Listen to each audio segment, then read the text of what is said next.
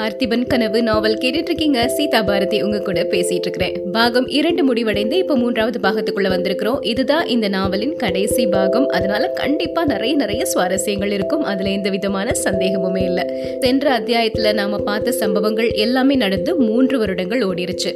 இளவரசர் விக்ரமன் செண்பகத்தீவுக்கு நாடு கடத்தப்பட்டு அங்கதான் இருந்தாரு அப்படின்னு பார்த்தோம். அந்த செண்பகத்தீவுக்கு மன்னனா அவர் மாறிட்டாரு. அங்க இருக்கிற மக்களை ரொம்ப சிறப்பா ஆட்சி செஞ்சுக்கிட்டு இருக்கிறாரு. மூன்று வருடத்துல விக்ரமனின் ஆட்சியில செண்பகத்தீவு எல்லா துறையிலயுமே முன்னேற்றம் அடைந்து பேரும் புகழும் அடைஞ்சிட்டே வந்தது.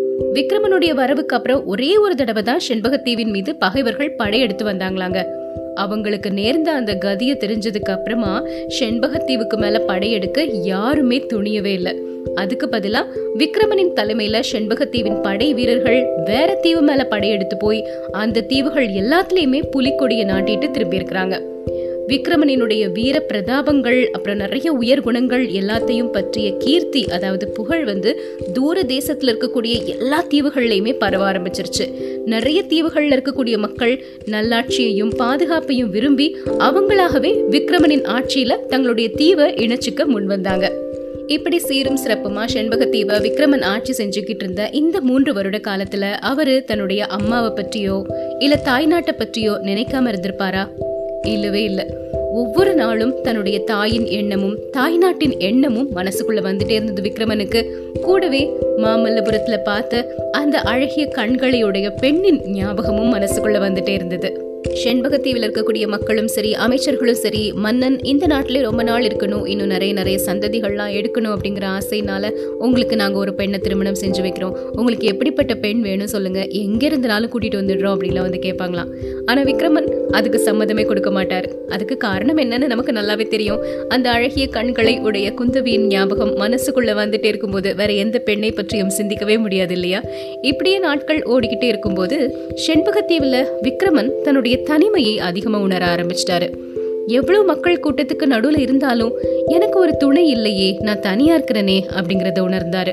வெற்றியும் புகழும் செல்வாக்கும் மக்களின் போற்றுதலும் இருந்தாலும் மனசுல ஒரு நிறைவுங்கிறது இல்லவே இல்லை. அன்னைக்கு மாமல்லபுரத்துல பார்த்த அந்த பெண் மட்டும் இப்ப என் பக்கத்துல இருந்தா எப்படி இருக்கும்? அப்படிங்கிற எண்ணம் அடிக்கடி விக்ரமனின் மனசுல உண்டாக ஆரம்பிச்சது.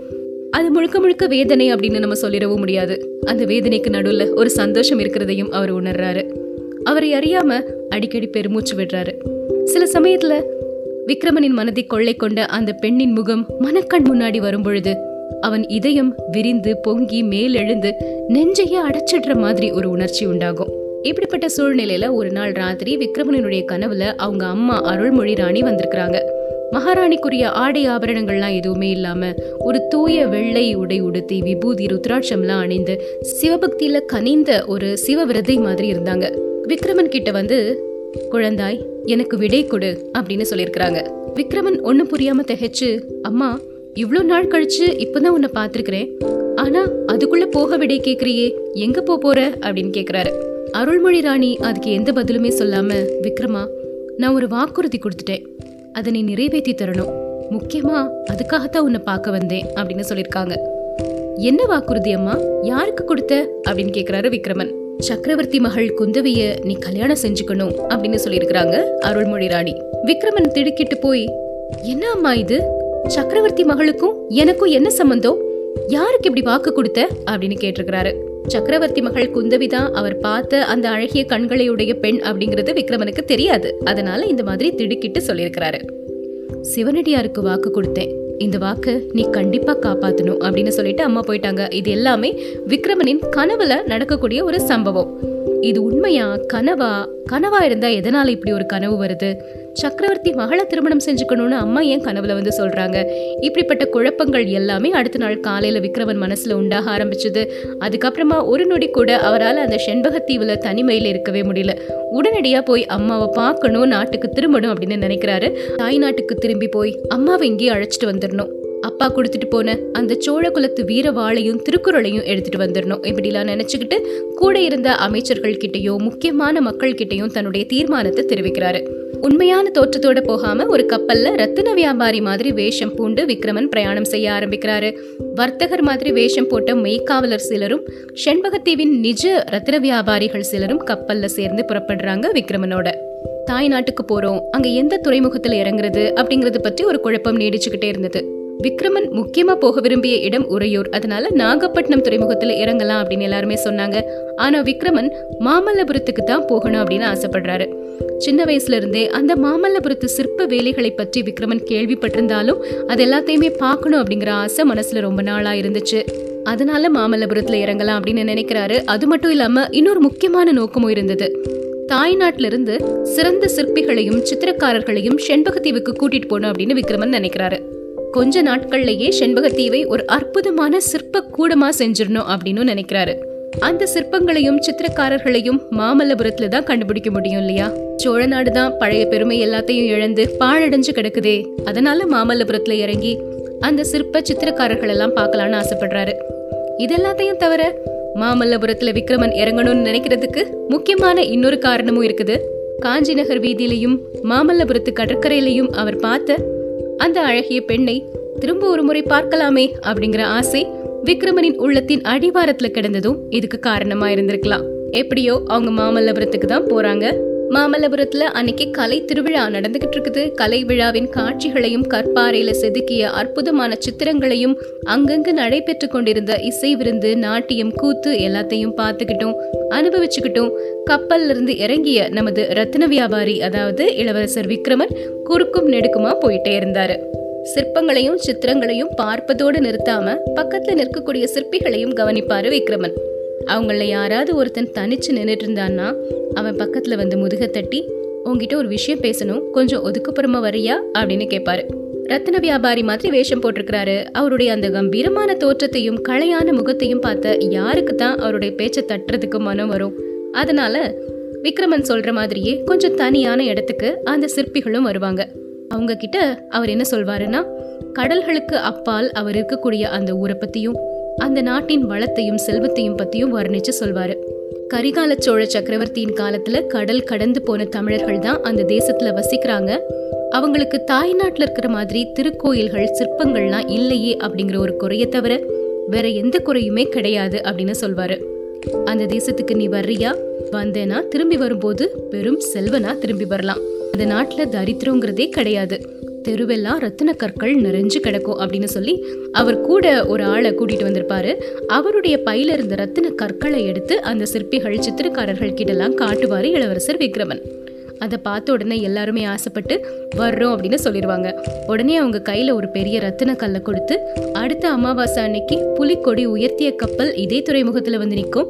அந்த கப்பலில் வந்து இந்த ரத்தினத்தை காட்டினேன்னா உன்னை ஏற்றிப்பாங்க அங்கேருந்து செண்பகத்தீவுக்கு போகலாம் அப்படின்னு சொல்லிடுவாரு அவருடைய தோற்றத்தை பார்க்கும் பொழுது அவர் இளவரசர் அப்படின்னு தெரியலனாலுமே ஒரு கம்பீரத்தன்மையும் அவர்கிட்ட இருந்த ஒரு தேஜஸும் மக்கள் எல்லாரையுமே நம்ப வச்சுது. அதனால மக்களும் அவரோட சேர்ந்து அந்த செண்பகத்தீவுக்கு போகலாம் அப்படின்னு நினைக்கிறாங்க.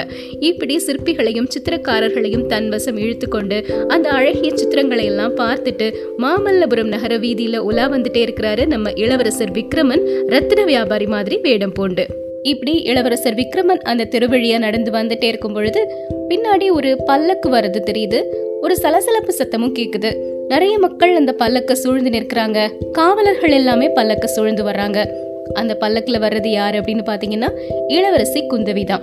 ஏதோ ஒரு உள்ளுணர்வு விக்ரமனுக்கு சொல்லுது அந்த பெண் தான் பல்லக்குல இருக்கிறாங்க அப்படின்னு. அதனால ரொம்ப கடினப்பட்டு அந்த பக்கம் திரும்பி பார்க்காம பார்வைய வேறு பக்கமா திருப்பிக்கிறாரு. அந்த பல்லக்குல இருக்கிற பெண் இவரையே பார்க்கறாங்க அப்படிங்கிற ஒரு உணர்ச்சியும் அவருடைய மனசுல வந்தது. பல்லக்கு கொஞ்ச தூரம் முன்னாடி போனதுக்கு அப்புறம் அந்த பக்கம் மெல்ல திரும்பி பார்க்கறாரு. பல்லக்கில் உட்கார்ந்திருந்த பெண் அவர் மீது வைத்த கண்ணை எடுக்காம அப்படியே பார்த்துட்டு இருக்கிறத பார்க்கறாரு. அடுத்த கணம் விக்ரமனின் கண்கள் திரும்பவும் கீழே பார்க்க ஆரம்பித்தன. ஆனா பல்லக்கு மேல் நோக்கி போகவே இல்லை. நின்னுருச்சு. பல்லக்கில் போயிட்டு இருந்த ஒரு வீரன் ரத்தின வியாபாரியை நோக்கி ஓடி வர்றான். அப்பா தேவிக்கு உங்ககிட்ட ஏதோ கேட்கணுமா கொஞ்சம் வந்துட்டு போ அப்படின்னு சொல்றான். ரத்தின வியாபாரி அந்த பல்லக்க நோக்கி போறாரு. அந்த சில வினாடி நேரத்துக்குள்ள அவனுடைய மனதில் என்னென்னலாமோ எண்ணங்கள் வர ஆரம்பித்தன.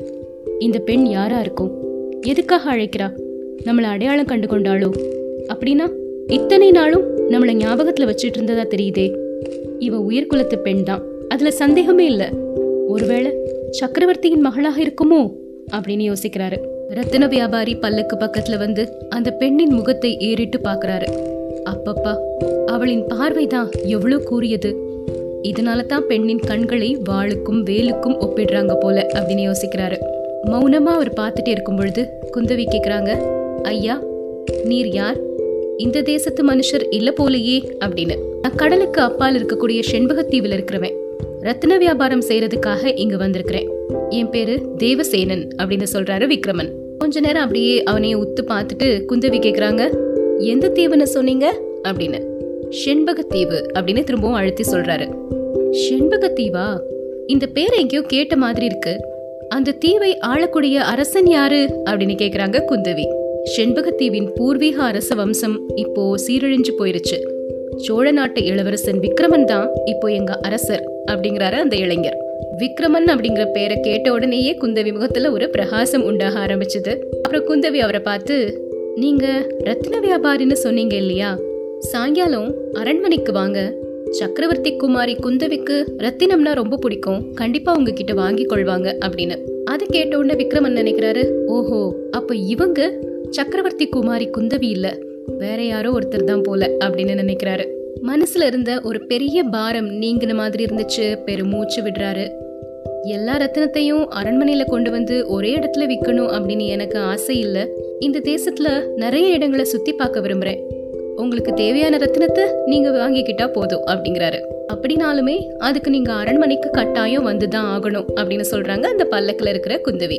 வர்றேன் ஆனா அரண்மனைக்குள்ள வந்து நான் யாருன்னு கேக்குறது அப்படின்னு கேக்குறாரு இளவரசர் விக்ரமன். குந்தவி சொல்றாங்க குந்தவியின் தோழி மாதவி அப்படின்னு சொல்லுங்க. என்கிட்ட கூட்டிட்டு வருவாங்க அப்படின்னு ஒரு பொய்ய சொல்றாங்க. தடை எதுவும் இருக்காதே அப்படின்னு கேக்குறாரு விக்ரமன். ஒரு தடையும் இருக்காது அப்படின்னு சொல்றாங்க குந்தவி. அங்கிருந்து அவங்க அப்படியே கிளம்பி போயிட்டாங்க.